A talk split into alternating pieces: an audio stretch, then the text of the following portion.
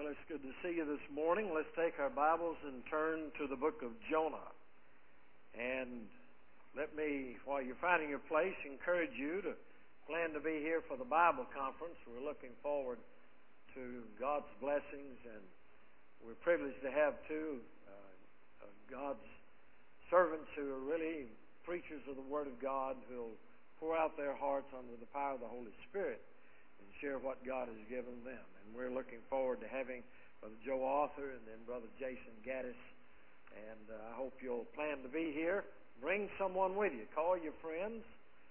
There are people in other churches that would like to hear them if they just knew about it and knew that they were going to be here. Now, we've sent out a lot of mailers to people, and you probably received yours, and we've sent them to pastors, and sometimes they don't tell their church about it. They probably mean to, but sometimes they just don't get it done. So call some of your friends and invite them, and especially if you have some unsaved people you've been praying for, do your best to get them here. And hopefully we'll see some folks saved too during the conference. Jonah chapter 2, if you'll look there. Jonah chapter 2. Today we're going to talk about the prayer of Jonah. The prayer of Jonah. Jonah chapter 2, and let's read these verses. We'll go through verse 9 today, although verse 10 is the last one in the chapter. We're going to stop at verse 9. Then Jonah prayed unto the Lord his God out of the fish's belly, and said, I cried by reason of mine affliction unto the Lord, and he heard me. Out of the belly of hell cried I. Now that word hell there is the word Sheol, and it's talking about really the place of the departed, or a subterranean retreat is one way it can be translated, a subterranean retreat. And that's where he was, in the belly of the whale, and he was facing death. So that's what he's talking about when he says he cried out of the belly of hell, or the belly of Sheol. And thou heardest my voice, verse 2, for thou hadst cast me into the deep, in the midst of the seas, and the floods compassed me about. All thy billows and thy waves passed over me. Then I said, I'm cast out of thy sight, yet I will look again toward thy holy temple. The waters compassed me about, surrounded me everywhere, even to the soul. The depth closed me round about. The weeds were wrapped about my head. I went down to the bottoms of the mountains. The earth with her bars was about me forever. Yet hast thou brought up my life from corruption, O Lord my God. When my soul fainted within me, I remembered the Lord, and my prayer came unto thee into thine holy temple. They that observe lying vanities forsake their own mercy. But I will sacrifice unto thee with the voice of thanksgiving. I will pay that which I have vowed. Salvation is of the Lord. Salvation is of the Lord. Jonah prayed to the Lord his God out of the fish's belly, there in verse 1. Now, he didn't pray about it when he was going to buy a ticket to Tarshish. He was backslidden. And the backslidden people don't pray like they should. And especially if they know they're going out of God's will, they're not going to pray about it. He didn't pray about sleeping during the storm. He didn't pray about whether or not he was to obey God. But now things are a little different, aren't they? Now he's in trouble. Now he really has some problems. And so we want to look at about three different areas as we look at this lesson today. Number one, the affliction-driven principles. Affliction-driven principles. In verse 2, he said, I cried by reason of mine affliction unto the Lord, and he heard me. Out of the belly of hell cried I, and thou heardest my voice. I said, I cried by reason of mine affliction unto the Lord. When did you last pray? How long did you pray? What did you pray about? Do you spend time regularly, daily in prayer to God? Or does it take a crisis to really get you on your knees or to get you an attitude of prayer? We should be praying all of the time and worshiping God all the time in prayer. And we shouldn't wait until a crisis comes to really spend that quality time with God in our prayer lives. And so many times we as God's people get away from that. We have a lot of other priorities that come into our lives, all of these things. And our time schedules are pressed. We have very little margin. We should have some, but we have very little. But we must have time to pray. We've got to have time, take time out to pray and worship God in our prayers all the time. Daniel was that kind of person. We've been studying the book of Daniel on Wednesday nights. Daniel was a man of prayer, wasn't he? And he prayed 3 times a day, and he opened those windows back toward Jerusalem because that's what he was taught to do. That's what the law told him to do. And so he just kept on praying. Well, he ran into a crisis, but he was already praying before he had the crisis. And so when the crisis came, when he was told that he wasn't to pray anymore, that nobody was to pray unless they called on the king, then he had that crisis. He had to make up his mind, what am I going to do? Well, it was sort of an easy thing for him in a way, I believe, because he was so used to praying, he just kept on praying. And when a crisis came, it was just routine for him to continue praying because he prayed before the affliction. Daniel 6:10, now when Daniel knew that the writing was signed, he went into his house, and his windows being open in his chamber toward Jerusalem, he kneeled upon his knees 3 times a day and prayed, and gave thanks before his God as he did aforetime. It was a habit. It was a practice in his life. So it was a no-brainer for him to just keep on praying, even though he was going to face some consequences that seemed dire, but was actually going to bring honor and glory to God. So a motivated rebel is what we see in Jonah in verse 2. He said, I cried by reason of my affliction. And he was in that belly of the whale, belly of the big fish, and he really knew that he was going to go through some problems and probably thought at that point in time he was going to die. You know, affliction is a great motivator. It really is. Pain and heartache and disappointment and sorrows can really motivate our lives. We look at Samson. Think about his life. Samson got out of God's will. He had plenty of opportunities to do the right thing, but he was disobedient to God. But then Judges 16:28 says, O Lord God, remember me. Now what had happened to him? His eyes, both of them, had been put out. He was slaving there in bondage, and now he was in a situation where he really needed to pray to God. And he realized that he had been disobedient, and this affliction had come upon him. So he said, remember me, I pray thee, and strengthen me, I pray thee, only this once, O God, that I may be at once avenged of the Philistines for my 2 eyes. And so God allowed that. But the point we're seeing is that he really stayed out of the will of God. He was not a praying person up until this time, but when he had problems, boy, he got with it and he prayed. Affliction can cause us to pray, and sometimes God has to use that to bring us to that place. And then we see a miserable reward that he had. We know that perhaps he got some pleasure out of being out of God's will for a while. In other words, he didn't have to pay the price that God wanted him to pay. He didn't want to go preach to the Ninevites. He hated them. He was prejudiced against them. They probably had killed some of his family members, and they were horrible in the way that they would do things. And so he really didn't want to go, and he didn't want to pay that price, and he was just sort of cruising along like a lot of Christians who don't want to pay the price to be separated and dedicated to God.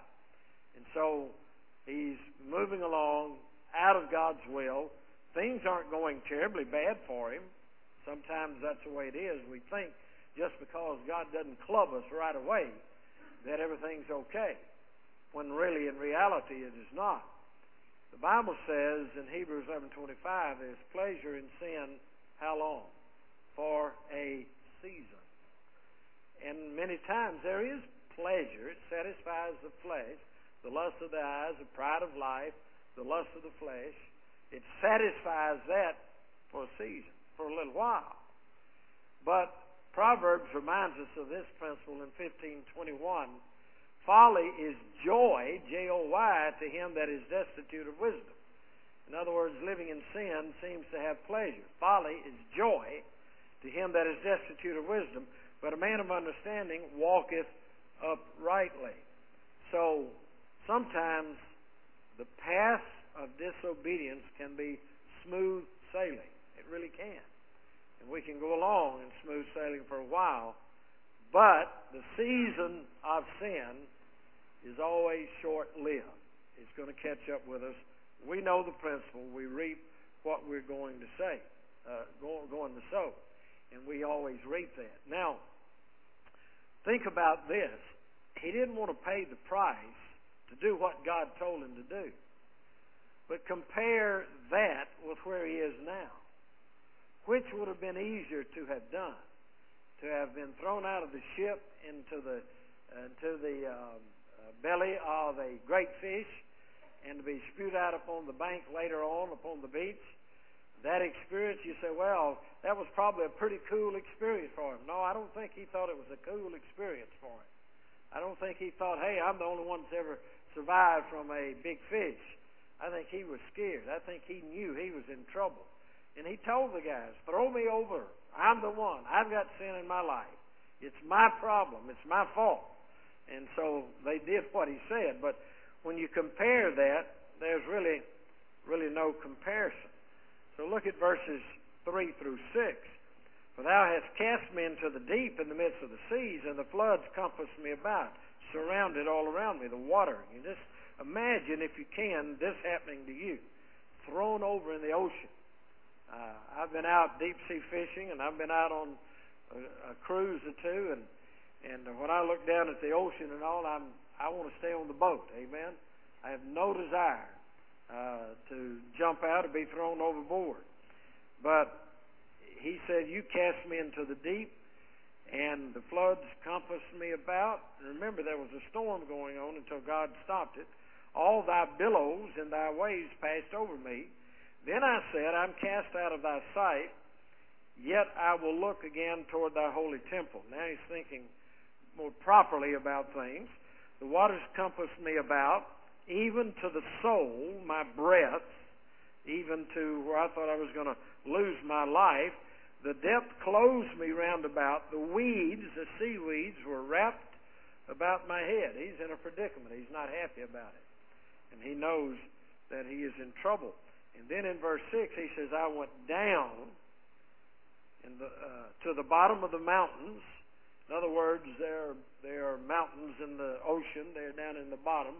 I went down to the very bottom of those mountains that are there. And the earth with her bars was about me. I couldn't get back up to it. And yet hast thou brought up my life from corruption, O Lord my God. You spared me from dying and from wiping me out and for letting me die. And so he's looking at the situation he has there. And I would imagine in his mind he thought, you know, if I'd have just listened to God, if I'd have done what God told me to do in the first place, I wouldn't be in this mess. Have you ever been there? Don't raise your hand or don't nod. But I would imagine everybody in this room has been there at times when we were out of God's will, we knew we were out of God's will, and we stayed out of God's will for a period of time, and then we got in trouble. And then, oh, we got to pray. Well, I'm glad God is merciful, but we have to make those things right. Proverbs 11:19, as righteousness tendeth to life, so he that pursueth evil pursueth it to his own death. There is sin unto death to the Christian. You always have this argument, well, you know, we're not going to die until our time. I firmly believe you can accelerate that time. There's a sin unto death. You can stop it, or you can accelerate your life span and die because you do not get that sin straightened out in your life. And we can call it a premature death. And I know God knows that before it ever happens, but God's foreknowledge is not causative. And we have decisions to make. But sometimes it's that way. And if we practice evil in our lives, if we do not get sin and judge sin in our lives, not that we're going to be perfect all the time, but we need to deal with it immediately when we are out of God's will and when we know we failed God, we need to deal with it right away. And if we continue in it, he will pursue it to his own death. And then Ecclesiastes reminds us, chapter 10 and verse 1, dead flies cause the ointment of the apothecary to send forth a stinking savor. That the apothecary is a drugstore, and if you go down to get some medicine, let's say you're going to say, pour me out some cough medicine, and they poured it out and had flies in it. Do you think you'd want to drink it? I think I'd rather cough than to drink that. And so he says this is like dead flies in the apothecary. They send forth a stinking savor. So doth a little folly him that is in reputation for wisdom and honor. Just doesn't take a whole lot. A little folly can make the whole thing stink. So we need to realize that affliction-driven principle. Secondly, adversity-driven prayers. Adversity-driven prayers. Look at verse 7. When my soul fainted within me, I remembered the Lord. When I came to the end of my rope, when I had nowhere else to go, when I was in a mess, when my soul fainted within me, I remembered the Lord, and my prayer came in unto thee into thine holy temple. I prayed. I got a hold of God. I prayed to the Lord. Now, we would call this a cry from a foxhole, wouldn't we? There are a lot of Christians who practice foxhole praying. But we should pray all the time. But this is foxhole prayer. And that was exactly what he was doing in this mess. He decided to pray. Well, it's better to pray like that in a foxhole than not to. But it's better not to be in the foxhole, so to speak. Psalm 69, 1 through 5, listen to what David said, the psalmist. Save me, O God, for the waters are come in unto my soul. Sounds very similar, doesn't it? I sink in deep mire where there is no standing. I'm sinking down. There's no foundation under me. I'm coming to deep waters where the floods overflow me. I'm weary of my crying. My throat is dried. Mine eyes fail while I wait for my God. They that hate me without a cause are more than the hairs of my head. They that would destroy me, being mine enemies wrongfully, are mighty. Then I restored that which I took not away. O God, thou knowest my foolishness, and my sins are not hid from thee. He's saying to God, I'm really in a mess. I've gotten out of your will, and even my enemies are able to work against me. Things work against me, not for me. That's what he's saying. Because, God, you knew my foolishness, you knew my sins, and they're not hid from him. And they're never hidden from God, really. They're not hidden from him. So, cries from a foxhole. David's crying out in trouble. And then concern from a father. Concern from a father. He said, my prayer came unto thee in thine holy temple. God heard his prayer. He knew that God heard his prayer. And so, when his soul fainted, he just went to the Lord. And I'm glad that the Father is always in love with the prodigal and always wants the prodigal to come back home. We see that story in the prodigal son. Suppose his father had said when he started back up the lane, I hate you and you've hurt me and you've done me wrong. And he had done all of that. But no, he loved him. And his interest in his son was that he comes home. that fellowship is restored. And when we get out of God's will, that's His main interest. God doesn't find a whole lot of pleasure in chastening us. He does it out of love. But the thing He wants more than anything else is to get us back on the right road and back in His will. We don't lose our salvation. We lose the fellowship. And He wants to restore that sweetness and that fellowship with Him. And so the prodigal is the one that the Father wants to come back home, although He's disappointed him. Sometimes God puts us in the dark to show us that He's the great light. He'll allow things to come. We call them dark times, bad times, dismal times in our life. Vance Havner, who is a great man of God, said this, and I quote him, "Sometimes your medicine bottle has on it, shake well before using." How many of you saw a bottle like that? Shake well before using. That usually means it's going to taste like the devil. But anyway, shake well before using. That is what God has to do with some of His people. That's what God has to do with some of His people. He has to shake them well before they're ever usable. And that's so true. Sometimes God has to shake us up a little bit so He can use us. Micah 7:18, "Who is a God like unto Thee, that pardoneth iniquity, and passeth by the transgression of the remnant of His heritage? He retaineth not His anger forever, because He delighteth in mercy." Aren't you glad God delights in mercy? He delights in mercy. He doesn't like our sin, but if we'll confess and get right, He will be merciful to us. Isaiah 43:25, "I, even I, am He that blotteth out thy transgressions for mine own sake, and will not remember thy sins." Thank God He is merciful. And He blots out our transgressions, and He does not remember our sins, and does not remember them, as the Scripture says, against us anymore. And thank God for that. God really, really never tires of our repenting. That doesn't mean we go out and sin and just ask forgiveness, sin and ask forgiveness, sin and ask forgiveness, and just act like there's nothing to it. That's not genuine repentance.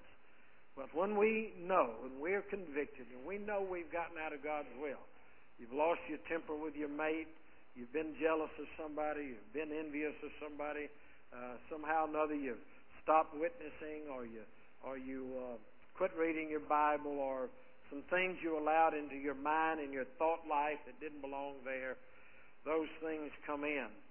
But God, when we repent, God accepts that.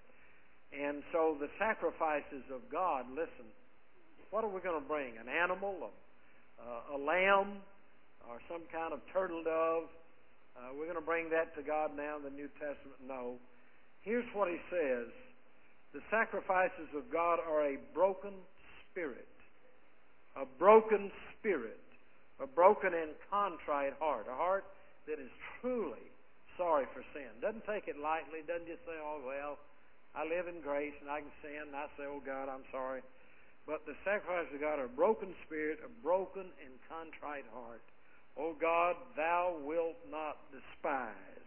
Psalm 51:37. Thou wilt not 51:17 rather, "Thou wilt not despise." So it is affliction-driven principles and adversity-driven prayers. And then thirdly, avoidance-driven promises. Look at verse 9. "But I will sacrifice unto Thee with a voice of thanksgiving. I'll pay that I have vowed." I'll pay you. Now, He's really, really sweet here and really cooperative with God in sort of the foxhole, or in the belly of the big fish.